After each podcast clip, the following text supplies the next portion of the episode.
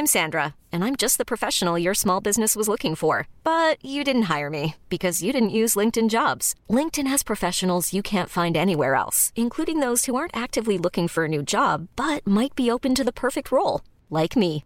In a given month, over 70% of LinkedIn users don't visit other leading job sites. So if you're not looking on LinkedIn, you'll miss out on great candidates like Sandra. Start hiring professionals like a professional. Post your free job on linkedin.com/achieve today. There's never been a faster or easier way to start your weight loss journey than with PlushCare. PlushCare accepts most insurance plans and gives you online access to board-certified physicians who can prescribe FDA-approved weight loss medications like Wegovy and Zepbound for those who qualify. Take charge of your health and speak with a board-certified physician about a weight loss plan that's right for you. Get started today at plushcare.com slash weight loss. That's plushcare.com slash weight loss. plushcare.com slash weight loss.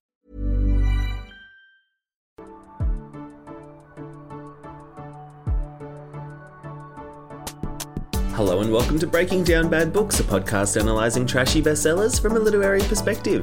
And today we're looking at chapter 27 of Eclipse Needs and the epilogue Choice. Oh, she loves to hit us with an epilogue, doesn't she? Just when you think it's over, she's like, BAM! But it's the last chapter. Whoop, whoop, whoop, whoop, whoop. Pew, pew, pew, pew. Have you enjoyed Eclipse? Honestly, I've hated it. I think maybe I like it more than New Moon because New Moon was so schlocky in its depression. But this one, it's just like she's trying to cram in a love triangle where there really is no love triangle.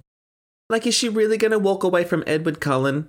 She's been pining over him for books and books and books, and she's engaged to marry him. And she was trying to string us along with this love triangle idea, like, nah, babe, not falling for it. And I feel like the whole other conflict was just Victoria, which we should have dealt with last book. If Stephenie Meyer knew what narrative momentum was, we would have dealt with Victoria last book and maybe the Volturi this book instead. But oh god, that's if we ever had a plot. and this one was long. It was long, but what happened? I don't know. She graduated, I guess. A few more LaPush people became wolves. I. What else happened? What else happened? I don't know. We get some more backstory. Oh, that's always fun. Anyway, well, let's press into the final chapter. So, where we left off, she'd just broken up with Jacob, even though they were never dating, but she's broken up with him officially. And now she's leaving La Push and she's upset. She says, I didn't get very far before driving became impossible. I think because because of the tears in her eyes meant that she couldn't see. So she pulls over once she's out of La Push territory. Once she gets over that invisible boundary that is still important, I guess, she pulls over and she figures Alice will see me and then she'll tell Edward and Edward will come and get me. And I would not put any trust in Alice, but apparently that plan worked and Edward does arrive. And so Edward starts to comfort her because she's crying, she's feeling super anxious and like screaming inside. And she says at first it was worse because there was a smaller part of her that was craving for a different set of arms, as in she's still wanting to get with Jacob. I thought we just broke up with the guy, but alright. And then she's feeling guilty because she's craving the extra set of arms. Oh my goodness gracious me. And so who knows how long they just sat there on the side of the road sobbing. And then eventually she's like, I better get home. Yeah, go home. What are you doing in the car on the side of the road? So Edward drives her home in her truck and she's trying to suppress all of her sobbing. So she gets home, she tells Edward to sneak on upstairs. She's got to go through Charlie. And Charlie, as usual, he's just on the sofa living his life. And he's like, oh, hey, Bells. Like, doesn't even get up. And then he's like, oh, what happened? Uh, is it Jacob? Is Jacob all right? And she's like, he's fine. And she says to herself, Jacob was fine. Physically, that is. Ah, yep, she broke his heart. And Charlie's like, uh huh. Well, what happened to you then, babe? What happened to you? You look like shit. And she goes, Nothing, Dad. I just had to talk to Jacob about some things that were hard. I'm fine. And he says what I was thinking last week. Charlie says, Was that the best time, Bells? Was that really the best time to be dumping him? And she goes, Probably not, Dad, but I didn't have any alternatives. It just got to the point where I had to choose. Sometimes there isn't any way to compromise. Well, I, you could have you could have left it a few days, but okay. And Charlie, he's he's Team Jacob. Hashtag Team Jacob because he's like, well, I hope he didn't mess up his recovery. What? How's he get? How's she gonna mess up that? Like, yeah, she should have waited a few days, but she's not going to pause the mending of his broken bones just by making him upset. I don't think that's how recovery works. And so then Bella's like, I'll, I'll be in my room, Dad. And Charlie just says, okay. And she says, he could probably see the waterworks starting to escalate. Nothing scared Charlie worse than tears. Grow the fuck up, Charlie. I feel like people have crushes on Charlie, and I get it. But also, that's not a man. He doesn't cook his own dinner. He doesn't know how to confront emotions. Grow up, Charlie. I see why Renee left you. And it's like as soon as she left you, you did not grow up at all. You were emotionally stunted from that point. Have you learned anything? Although Renee's a freaking psycho too, so, you know. And because she's got the tears in her eyes, she's still blinded. She says, I made my way to my room, blind, stumbling. And I'm like, well, you stumble when you can see, so I don't think you should be blaming that on the tears. And then she's in her room, she's trying to take off that werewolf bracelet that she's got, and she can't do it because she can't see. She's stumbling, she's blind. And Edward's like, just leave the bracelet on, babe. It's part of who you are. And so then the sobs come again. And so he's holding her and she's sobbing. And she says, she just kept sobbing all night. She says, the night dragged relentlessly, although it wasn't the worst night of my life. So just to keep track of things, it's not the worst night of her life, okay? She says Charlie's fear of emotional outbursts kept him from checking on me, though I was not quiet. He probably got no more sleep than I did. What? So she's up all night, sobbing, crying, screaming, and he's not even going to do a pop in? He's not even going to knock on the door and be like, hey, babes, like bring her up some milk, a glass of hot milk. He's just not going to check in on her at all. What a dick. Charlie is a dick. So then she's obviously blaming herself because she's Bella. She says, My hindsight seemed unbearably clear. I could see every mistake I'd made, every bit of harm I'd done, the small things and the big things, each pain I'd caused Jacob, each wound I'd given Edward.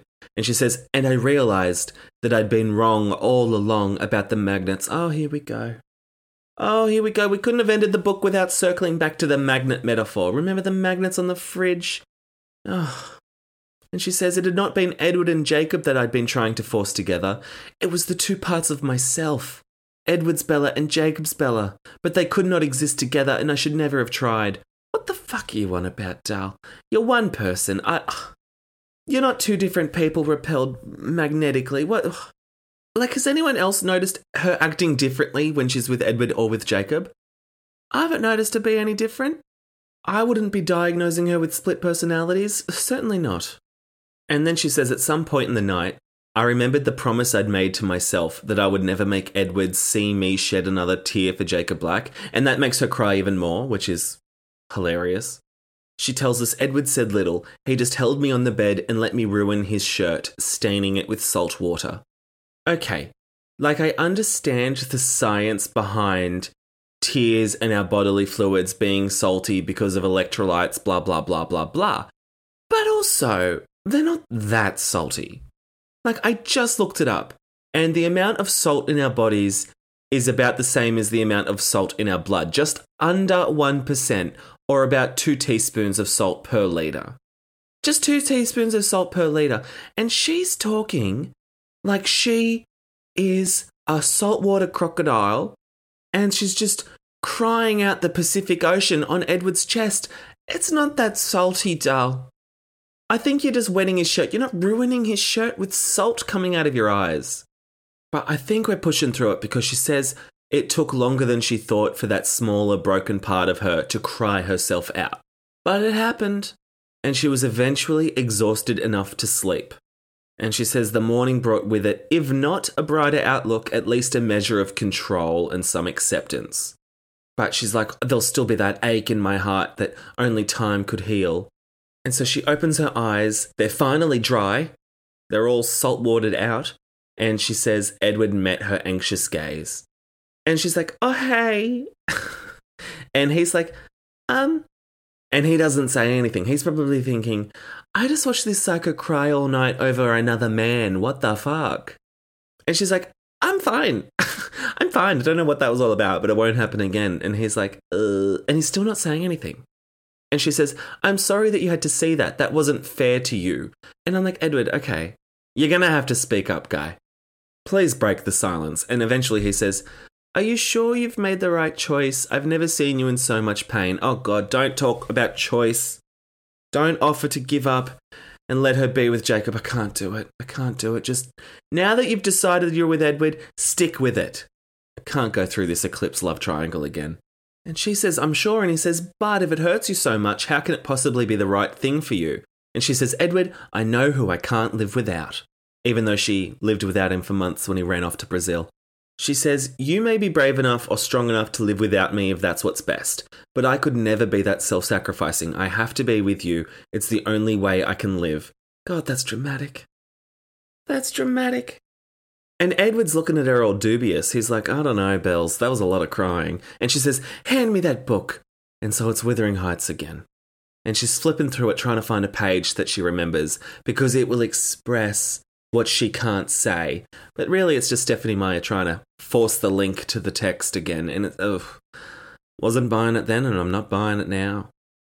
So she reads out, If all else perished and he remained, I should still continue to be, and if all else remained and he were annihilated, the universe would turn to a mighty stranger. And she's like, Yep, that's it. that's exactly what I'm thinking. And Edward's like, Uh huh, okay. Well, what about this quote from Heathcliff? And he says, I cannot live without my life. I cannot live without my soul. And she's like, Yeah, that's a great point. This book's really mirroring our life, isn't it? And they're like, Yeah, what a great book. And then they put the book down. Never to be thought of again until we figure out what book it is for Breaking Dawn that they're going to base their lives around base all their internal conflicts around. What is the book for Breaking Dawn? Let's check that. Oh, okay. So apparently, Breaking Dawn is inspired by The Merchant of Venice and A Midsummer Night's Dream. Okay, we'll see. we'll see. Say all you want, Steph, but I'll believe it's when I sees it. I mean, this book was based on fridge magnets, so we'll see. And so Bella, she says, Look, Edward, I've made a mess of things and I'm going to have to live with it, but I know what I want and what I need and what I'm going to do now. And he's like, What's that? And she goes, Well, we are going to go see Alice. So they go to the Cullens' house, and there's Alice sitting on the porch waiting for them because, of course, she saw it happen. And she's like, Thank you, Bella. Oh, Bella, I'm so excited. Thank you so much. And she goes, Hold it, Alice. Hang on a tick. She says, I've got a few limitations for you. And she's like, Yeah, I know. I see the future. I know every decision you've ever made as soon as you've made it, but not a minute sooner. She says, I only have until August 13th at the latest. You have veto power on the guest list, and if I go overboard on anything, you'll never speak to me again. And she's like, Do you want to see the dress? And she's like, Oh my god, the dress already, you've got a dress. And she thinks, Deep breath, deep breath, whatever makes her happy. Why do you care about Alice's happiness so much? I don't understand it. And she says, Alice, when did you get me a dress? And she says, Well, these things take time, Bella. I wasn't sure things were going to turn out this way, but there was a possibility. You didn't need to be a fortune teller to guess this. I mean, Edward's been talking loud and proud about how he wants to marry her. He's proposed like five times. And Alice is like, Well, I had a hunch. I saw a vision of you getting married. Well, you figured it out because Edward was talking loudly about how he wants to get married in a house where you all have super hearing. Anyway, so she says she's put in an order with some designer called Perrine Bruyère because they have a waiting list. And she's like, Well, they've got a waiting list, so I got to get in early. She says, Fabric masterpieces don't happen overnight. If I hadn't thought ahead, you'd be wearing something off the rack. As if Bella would give a shit about wearing something off the rack. I'd be surprised if she wasn't wearing a khaki skirt to her wedding. And Bella's like, Who's per- per- Perrine Bruyère? And she goes, Oh, he's not a major designer, Bella. There's no need to throw a hissy fit. Okay, well, if he's not a major designer, why'd you have to put in the order months ago? so they go up to her room, and Alice is like, Edward, get the fuck out. And Bella's like, What? And Alice says, It's bad luck to see the bride in the dress before the wedding. And Bella's like, He's already seen it. He can read minds. He's seen it in your head. You're being so stupid. And for once, I'm agreeing with Bella. But Edward's like, Fine, fine, I'll leave, I'll leave. And they shut the door on his face, which does seem a bit impactful. It's a bit hurtful to shut a door on someone's face, but okay. So Alice gets out this garment bag and she unzips it. She takes the dress off and she goes, Well, And Bella looks at it for a moment and she's like playing with her, like by not giving her a- an expression just yet. And Alice's expression turns worried. What? You've already seen the future? Of course she likes the dress. You've seen her wear the dress, haven't you? And then Bella's like, oh, I get it. It's my Anne of Green Gables vision all over again. It's perfect for like a 1918 wedding. And Alice is like, oh, thank God she likes it. Just shocked by her liking it. And she's like, yeah, that was sort of my design, you know, for the train and the. Va- so they got this designer, but Alice ended up designing the dress? Okay. She designed it to look like you would wear it at a wedding in 1918 because that's when Edward was dead or whatever. Oh my goodness. And Bella says, it's beautiful, just right for him. And Alice is like, well, what about for you, doll? And she says, yeah, I, I, it's just what I need. I love it. Thanks, Alice. And then she goes, can I see your dress? And again, Alice is shocked. She says, she blinked, her face blank. She, she didn't see it coming. And Bella says, Didn't you order your bridesmaid's dress at the same time? I wouldn't want my maid of honor to wear something off the rack. And Alice is, Oh my god. She's like, What? What? I never saw this decision coming because you never made that decision until in the moment or something. And she's like, Oh my god, thank you, Bella. Thank you, Bella. And she's like, Oh my god, I've got so much to do. Go play with Edward. I have to get to work. So Alice runs out of the room screaming for Esme because oh, they've got a wedding to plan. How exciting. So she rejoins with Edward, who was just stalking the corridor listening in. And he says, That was very nice of you. And she goes, Yeah, she seems happy. And he goes, All right, well, let's get out of here. Let's go to our meadow. And she's like, Our meadow? I guess I don't have to hide out anymore, do I? And he says, Nah, Victoria's dead. Let's go. Is it just me, or is Forks having like the nicest weather? Because here they are going to the meadow. I was led to believe that Forks was like the rainiest town in all of America, but apparently it's a great day to be lying on grass. Dry grass. She says the meadow was a peaceful, happy place. Patches of summer daisies interrupted the grass with splashes of white and yellow. And so they lay. Oh, no, no, it is, it is damp ground. She says, I lay back, ignoring the slight dampness of the ground. Okay, so why, why would you be out in a meadow when it's damp? That doesn't connect with me. That sounds miserable. The danger of her being killed by Victoria has passed, but she could still catch a chill. She could still get sick from lying on damp ground. And Edward says to her, Okay, well, August 13th, huh? And she says, That gives me a month until my birthday. I don't want to cut it too close. Oh my goodness. This bitch and not wanting to age, I swear to God, what difference does it make? What difference does it make? It's not like you'll be whipping out your birth certificate. What's the difference between 18 and 19? You'll get a fake ID anyway when you live forever. How many signs of visible aging do you think you'll prevent in a month? And honestly, the way you talked about all of Alice's anti aging moisturizers and creams last chapter indicated to me that you weren't that bothered with your skincare regime. So, what difference is a month going to make? Oh, she can't possibly do it as a 19 year old. She wouldn't want to be 19 forever. Oh, fuck off. And Edward's like, oh, this again. He says, Esme is three years older than Carlisle. Did you know that? And she's like, I don't care. And then she says, get this, she says, my age is not really that important. Edward, I'm ready. I've chosen my life. Now I want to start living it. Age isn't important? You're telling me that age isn't important all of a sudden? You, you just said you wanted to get married before you turned another year older. Oh, age isn't important. What? And Edward just drops it. He's like, I can't with this bitch. He's like, all right, whatever. And then he says, what about the guest list veto? And she says, yeah, I don't really care. But I'm not sure if Alice would feel the need to invite the werewolves. And I don't know if Jake would feel like he had to come if he were invited. And I don't know if I want to put him in that situation. And then Edward's like, Bella, wh- what are you doing here? He says, Tell me why you're doing this. Why did you decide now to give Alice free reign? And she says, Well, it's something Charlie said the other day about not wanting me to run off without any notice. And so she says it wouldn't be fair to keep Charlie out of this, and Renee and Phil. So I may as well let Alice have her fun, and maybe it will make it easier on Charlie if he gets a proper goodbye. And at least if I go missing, my friends and my family will know that I'm happy wherever I am. And then Edward, instead of just being like, great, let's do it, he, he's got to change his mind. And he says, deal's off. And then she's like, what? No, why are you backing out now? This couple can never agree on anything. They've all got to be performatively the aggrieved party. Everything needs to be a sacrifice. Can they not just choose to be happy? Happiness can be a choice, guys, and you're just choosing not to be. Bunch of sacrificial sad sacks. Just have the fucking wedding, Edward. You wanted the fucking wedding. Now you've got the fucking wedding. Just have the fucking wedding. He says, I'm not backing out, Bella. I'll still keep my side of the bargain, but you're off the hook. Whatever you want, no strings attached. I see what you're doing. You're trying to make everyone else happy, and I don't care about anyone else's feelings. I only need you to be happy. Don't worry about breaking the news to Alice. I'll take care of it. What? What? Just have the wedding, Edward. You got your way. Making people happy makes Bella happy, apparently. So just, ugh. And she tries to protest, and he says, No, we're doing this your way because my way doesn't work.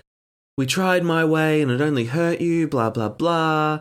You can have your happiness your way. My way is wrong. We're doing it your way, Bella. Just really just repeating himself, but also saying nothing at the same time because I'm like, what the hell's he talking about? And then he's like, we'll do it today. We'll do it tonight. The sooner the better. I'll speak to Carlisle. Maybe if we get you enough morphine, it won't be so bad. So now he's getting ready to turn her all of a sudden. And she's like, What? We we had conversations and conversations, whole chapters of conversation about this. And now you're going back on it.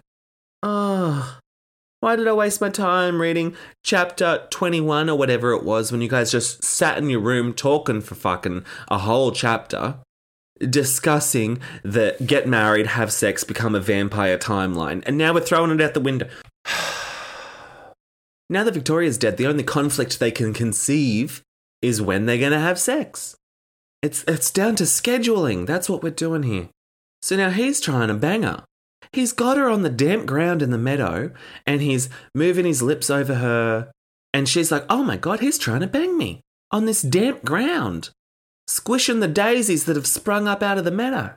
And so now, in a delicious role reversal, she's trying to stop him, but she's struggling because she's horny. And she's trying to clear her head, but she's kissing him back. And then she narrates, he rolled gently, pressing me into the cool grass. Get off the ground! Pack a tent! We know you like to hang out in tents. At least bring a picnic blanket when you go to the meadow. All this lying around rooting on a damp ground. I, I, now I've seen it all. Even in porn, they lay a towel down, don't they? Jeez Louise. So now she, the two parts of her, the Bella magnets, are fighting one another. One being like, oh, this is good, let's do it. And the other one being like, no, no, it's not right. And so then eventually she says, stop, Edward, stop, wait. And he's like, why? And so then she's just going to explain the argument that he made five chapters previously. So he's saying, Why, Bella? I love you. I want you right now on this cold ground. And so then she's like, No, no, wait. But they're still making out all throughout this. And eventually he groans and pulls himself off her after she said, like, no, five times. And so then he's like, Why, Bella? What's going on? He says, This had better not be about me, Bella. And she's like, Of course it's about you, dude. I love you. My whole world's about you. And she says, Edward, this is very important to me. I am going to do this right all of a sudden. She says, I'm going to do this responsibly, everything in the right order. I will not leave Charlie and Renee without the best resolution I can give them. I won't deny Alice her fun and I will tie myself to you in every human way before I ask you to make me immortal. I'm following all the rules, Edward. Your soul is far, far too important to me to take chances with. You're not going to budge me on this. So now she's using the soul argument. His argument has been copy and pasted as her argument, okay. But also, he's killed people. he's killed people, he's drunk their blood, and we're worried about them rooting in a meadow, uh, destroying his soul, other than the, the murder. Okay, yeah, that tracks. That tracks. Before you kill me and turn me into an agent of darkness, please don't have sex with me. That would be too great a sin before you kill me. And then Edward's like, oh, You don't fight fair. And she's like, Never said I did, which is again a copy and paste of their previous conversation, but swapped around to different characters. Great, great stuff, Steph. Some people call it symmetry, I call it repetition. And then it starts raining, and she's annoyed. She's annoyed at nature. She glowers at the sky. And like, oh no, it's raining. In Forks of all places, who would have thought that it's raining? And so then she says to Edward, all right, well, it's time for me to go and do something that will be very unpleasant and possibly even highly dangerous. And he's like, what? And she says, It's a good thing you're bulletproof. I'm going to need that ring. It's time to tell Charlie. Charlie, who just yesterday gave his consent for them running off to get married, essentially, and saying that he really appreciated how Edward looks after her and Edward looked after Jacob. And he's coming around on Edward. Oh, you'll need your bulletproof vest. Oh, he's to shoot you. The chief law officer of the land, he's to shoot you and commit murder because he doesn't want you dating me. No, God's just calm down. You're being so freaking dramatic. The man has let Edward into his home night after night. He's let you guys date even though he dumped you in a forest and destroyed your life for a considerable length of time. I don't think he's going to shoot Edward in the head. Although, I will say, why would you tell him the day after you've cried all night about Jacob? He listened to you cry all night and you're picking today to tell him? Maybe he will shoot Edward, who knows? And Edward's like, haha, yeah, that's hilarious. But I always have the ring on me. So he. Oh, he gets the ring box out of his pocket. And he once again slid the ring into place on the third finger of her left hand. Once again. Uh, what, what have I told you about repetition? How many times has he proposed in this fucking book? And then she says, on her hand where it would stay, conceivably for the rest of eternity. And that's the end of the chapter and the book proper. So the sixth proposal stuck. Let's just savor that moment for a minute. They're gonna get married. It's done. It's a done deal. Fantastic. I'm Sandra, and I'm just the professional your small business was looking for. But you didn't hire me because you didn't use LinkedIn jobs. LinkedIn has professionals you can't find anywhere else, including those who aren't actively looking for a new job but might be open to the perfect role, like me. In a given month, over 70% of LinkedIn users don't visit other leading job sites. So if you're not looking on LinkedIn, you'll miss out on great candidates like Sandra. Start hiring professionals like a professional. Post your free job on linkedin.com slash achieve today. Ever catch yourself eating the same flavorless dinner three days in a row? Dreaming of something better? Well, HelloFresh is your guilt-free dream come true, baby. It's me, Gigi Palmer. Let's wake up those taste buds with hot, juicy pecan-crusted chicken or garlic butter shrimp scampi. Mm. Hello Fresh. Stop dreaming of all the delicious possibilities and dig in at HelloFresh.com. Let's get this dinner party started. Hey, Dave. Yeah, Randy. Since we founded Bombas, we've always said our socks, underwear, and t shirts are super soft. Any new ideas? Maybe sublimely soft. Or disgustingly cozy. Wait, what? I got it. Bombas Absurdly comfortable essentials for yourself and for those facing homelessness. Because one purchased equals one donated. Wow, did we just write an ad? Yes. Bombas. Big comfort for everyone. Go to bombas.com slash ACAST and use code ACAST for 20% off your first purchase. Millions of people have lost weight with personalized plans from Noom, like Evan, who can't stand salads and still lost 50 pounds. Salads, generally, for most people, are the easy button, right? For me, that wasn't an option. I never really was a salad guy. That's just not who I am. But Noom worked for me. Get your personalized plan today at Noom.com. Real Noom user compensated to provide their story. In four weeks, the typical Noom user can expect to lose one to two pounds per week. Individual results may vary. So then we go to the epilogue choice. And uh, uh, uh, oh, something different's happening. We're in Jacob Black's perspective. Now, when I got to this, I was like, oh, that's kind of fun. That's kind of fresh. That's kind of new. I would enjoy hearing from Jacob's perspective. Turns out, not so much. Because Stephanie, she still writes the same way that she writes for when Bella's narrating. There's no real big shift here. They still use the same words, the same vocab. And I'm like, I still think I'm reading Bella. And because they communicate things so often in dialogue to each other, I already know everything. Jacob pining after Bella, what else is new? We know. So we start with Leah saying to Jacob, Jacob, do you think this is going to take too much longer? And Jacob's like, oh, impatient, whiny Leah. And everyone makes out like Leah is the worst person in the world. All of the pack hate Leah. And I don't get the Leah hate. Like, she's being a diva, she's being a bit of a bitch, but also, she's gone through a lot of shit. Her fiance dumped her and got engaged to her cousin, and now she's got to experience her ex fiance's emotions in regards to that love for that other person. Also, her dad just died, and then she became a werewolf. I mean, cut the girl a break. But they all treat her like shit, which I do not appreciate. And so Edward had, I don't know, run off to the cliffside or something to go and be alone. But because Leah's such a horrible person, she, even though she knew that he wanted to be alone, is going to keep him company, which is just the most awful thing anyone can ever do. And Jacob says, Jump off of a cliff, Leah. And Leah's like, Oh my god, do you know how hard this is for me hearing like your emotions all the time? And he's like, Hard for you? You have to be the most self absorbed person alive, Leah. It's crazy that we're just blaming Leah for everything. And he says, I'd hate to shatter the dream world you live in, the one where the sun is orbiting the place where you stand, Leah, so I won't tell you how little I care what your problem is. Go away. Interesting that Jacob, like Bella, also uses sun metaphors habitually. And she's like, Will you just shut up and listen to it from my perspective? And he says, If I pretend to listen, will you leave? And he asked, glancing over at the permanent scowl on her face. I wasn't sure if she had any other expression anymore. Oh my god. Leave Leah alone. And then he thinks, I remembered back to when I used to think Leah was pretty. That was a long time ago. Now she's ugly, apparently. No one thought of her that way now. Except for Sam. He was never going to forgive himself, like it was his fault that she turned into this bitter harpy. Bitter harpy. This is a character assassination on Leah, and I don't agree with it.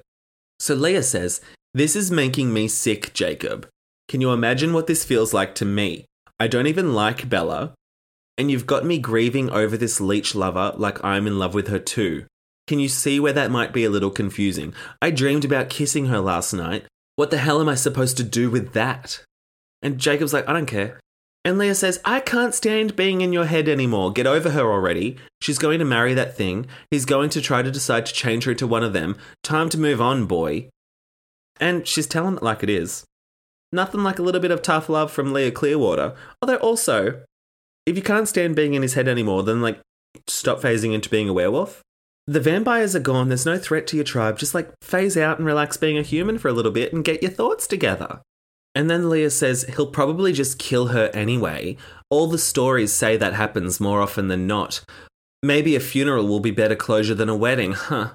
Jacob said the same thing last chapter, didn't he? Where he was like, all the stories say that when vampires try to convert someone into being a vampire, they accidentally kill them. What stories are they reading? And see, then he says, when I was in control again, I glowered at her. She was watching my hands as the tremors slowed. So yeah, glowered. Who uses that phrase all the frickin' time? Bella Swan. It's her favourite word. She's always glowering at everything. And now Jacob is too. See, they're not written as different characters. There, I said it. And then he says, if you're upset about gender confusion, Leah, how do you think the rest of us like looking at Sam through your eyes? It's bad enough that Emily has to deal with your fixation. She doesn't need us guys panting after him, too. Okay, well, it's not gender confusion to have a sex dream about another girl when you're a girl. That's not gender confusion, that's sexuality. I don't know how enlightened Jacob is in regards to like gender and sexual fluidity, but if he's panting after Sam, he might need to start thinking about these things. Maybe read a book. Maybe listen to a podcast or something. I don't know. Educate yourself, Jacob, is all I'm saying. But also, like, do you guys think all the wolf boys are actually having sex dreams about Sam because of Leah? Like, that's kind of fun. Wouldn't mind reading a fanfic about that. Ooh. But that pissed Leah off. That pissed her off, so she gets up and she spits in Jacob's direction because, you know, she's a vile character. Oh, she's the worst person in the world. And then she runs off. And Jacob there thinks about, oh, the pain of Bella dumping him, but also the pain that she's going to be no longer human soon. All this shit we already know. I don't think we needed a POV of Jacob. We've already figured all this shit out because he told us. But now he's stressing that Edward's going to accidentally kill her, and that gets him all really anxious and angry and upset. Okay, sure. So then, after he's stared at the ocean for a little bit, thinking about things, he's like, I better go home because I'm hungry. And so then he needs to go and put his arm in a sling and wear crutches because they had that story that he was in a motorcycle accident, and because Charlie saw, they've got to keep up the facade. Although I don't know who's hanging around this abandoned cliffside that's going to see. And so he's just going to, what, like, hobble back down to his house? Who's gonna. Charlie's not looking around. I'm sure you could get away. Just phase into being a wolf. Charlie certainly won't put two and two together there. We know that. But the thing I wanted to point out here, and I feel uncomfortable saying it, Jacob says, I made a face as I pulled my arm through the quote, retarded sling and grabbed my crutches. Don't love that he said the R word. Uh, that that certainly is a word that Bella hasn't used, so that is a that is a bit of a change in the dialogue. But um, I would have left that out if I was a copy editor. I would have just you know swapped that out for a different word, perhaps. But it really does hammer home the idea that this is a 16 year old boy and he should chill the fuck out in regards to his love life because he's just a kid. But yeah, don't love that discourse about gender confusion and use of the R word. I'm not feeling that great about this POV of Jacob Black, let me tell you. So Jacob goes back home, and Billy's just trying to act all casual. And Billy's just trying to like chat to like distract Jacob or something. And he's like, Oh, Sue dropped by today. Amazing woman, that Sue. She's tougher than Grizzlies, that one. I don't know how she deals with that daughter of hers, though. Ugh. Now, Sue, she would have made one hell of a wolf. Leah's more of a Wolverine. so even Billy's just like piling on on Leah. No wonder Leah's pissed. You're all acting like dickheads to her. Even Billy Black's getting in on the action and making fun of Leah. And Jacob's like, I wished he would shut up about Leah. I was trying not to think about her because we all hate Leah. And then Billy finally is like, Oh, by the way, we got a letter today. Uh, it's a wedding invitation. And Jacob's like, Oh, here we go. Here we fucking go. And Billy says, There's a note inside addressed to you. I didn't read it.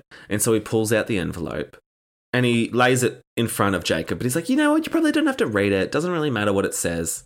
And Jacob's like, Nah, I gotta read it. So he pulls it out and it's his name in handwriting that he didn't recognize.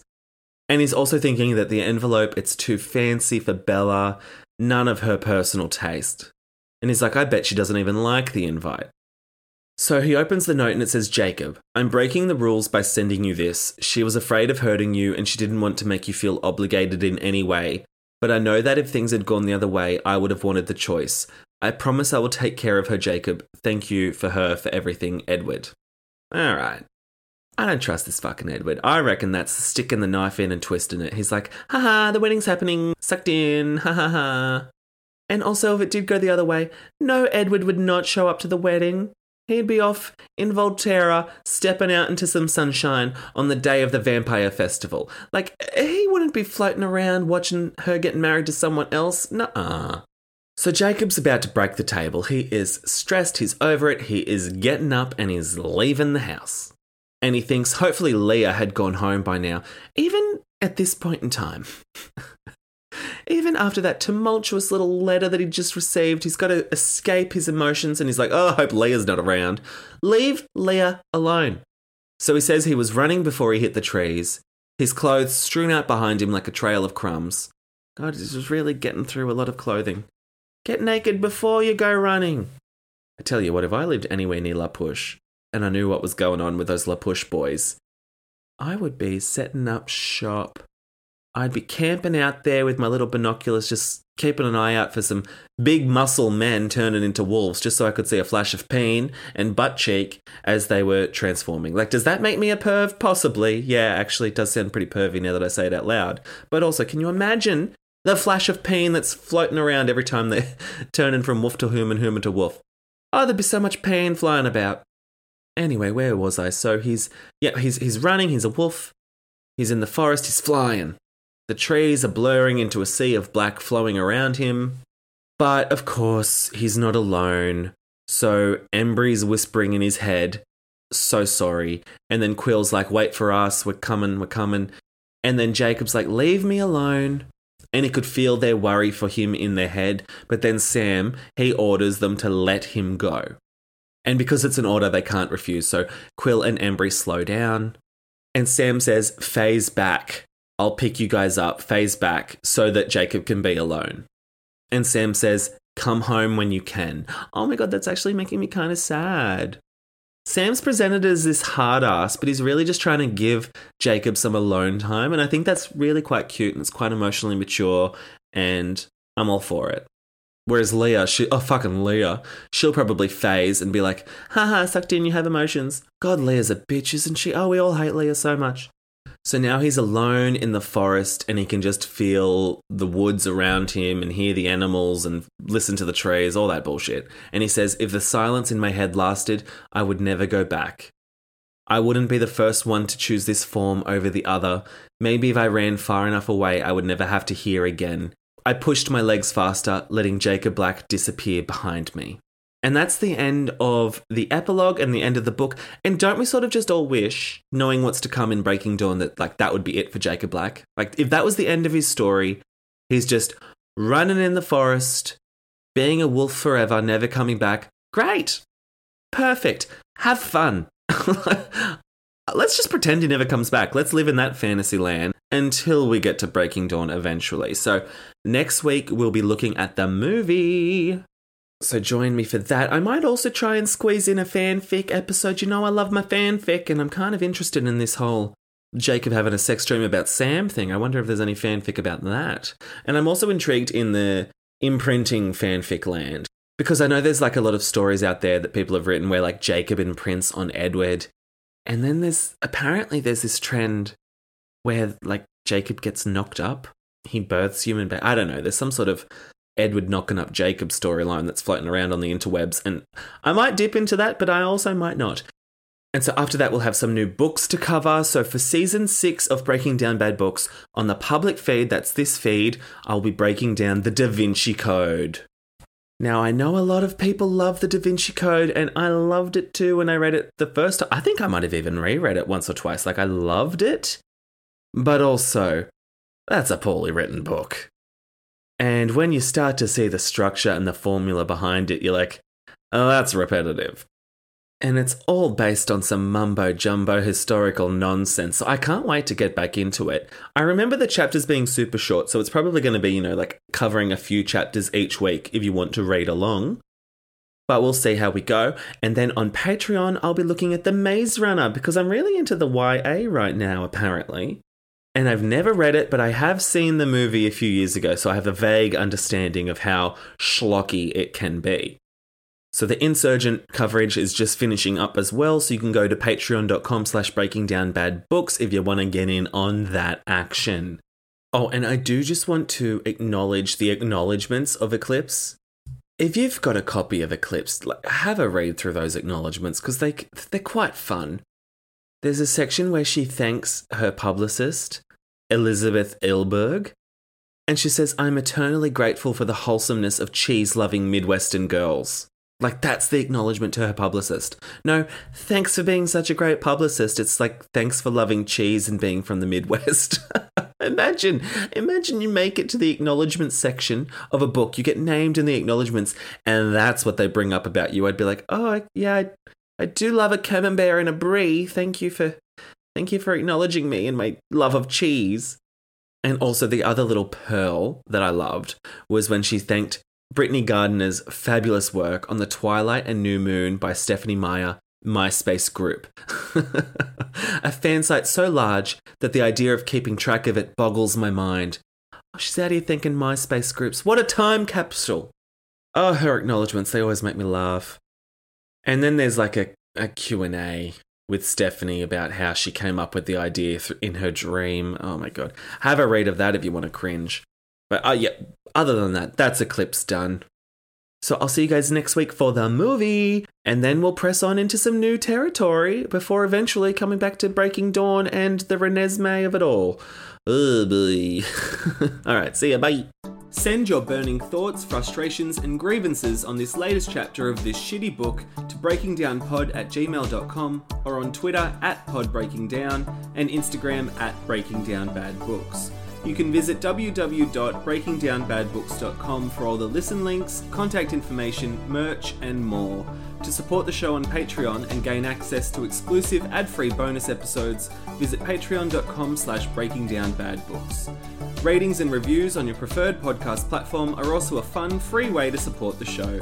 Breaking Down Bad Books is hosted by me, Nathan Brown, who you can follow on Instagram and Twitter at NathanBrown90. Thanks for listening and happy reading. Ever catch yourself eating the same flavorless dinner three days in a row? Dreaming of something better? Well, HelloFresh is your guilt free dream come true, baby. It's me, Gigi Palmer. Let's wake up those taste buds with hot, juicy pecan crusted chicken or garlic butter shrimp scampi. Mm. Hello Fresh. Stop dreaming of all the delicious possibilities and dig in at HelloFresh.com. Let's get this dinner party started. Even when we're on a budget, we still deserve nice things. Quince is a place to scoop up stunning high end goods for 50 to 80% less than similar brands. They have buttery soft cashmere sweaters starting at $50, luxurious Italian leather bags, and so much more. Plus, Quince only works with factories that use safe, ethical, and responsible manufacturing. Get the high-end goods you'll love without the high price tag with Quince. Go to quince.com/style for free shipping and 365-day returns.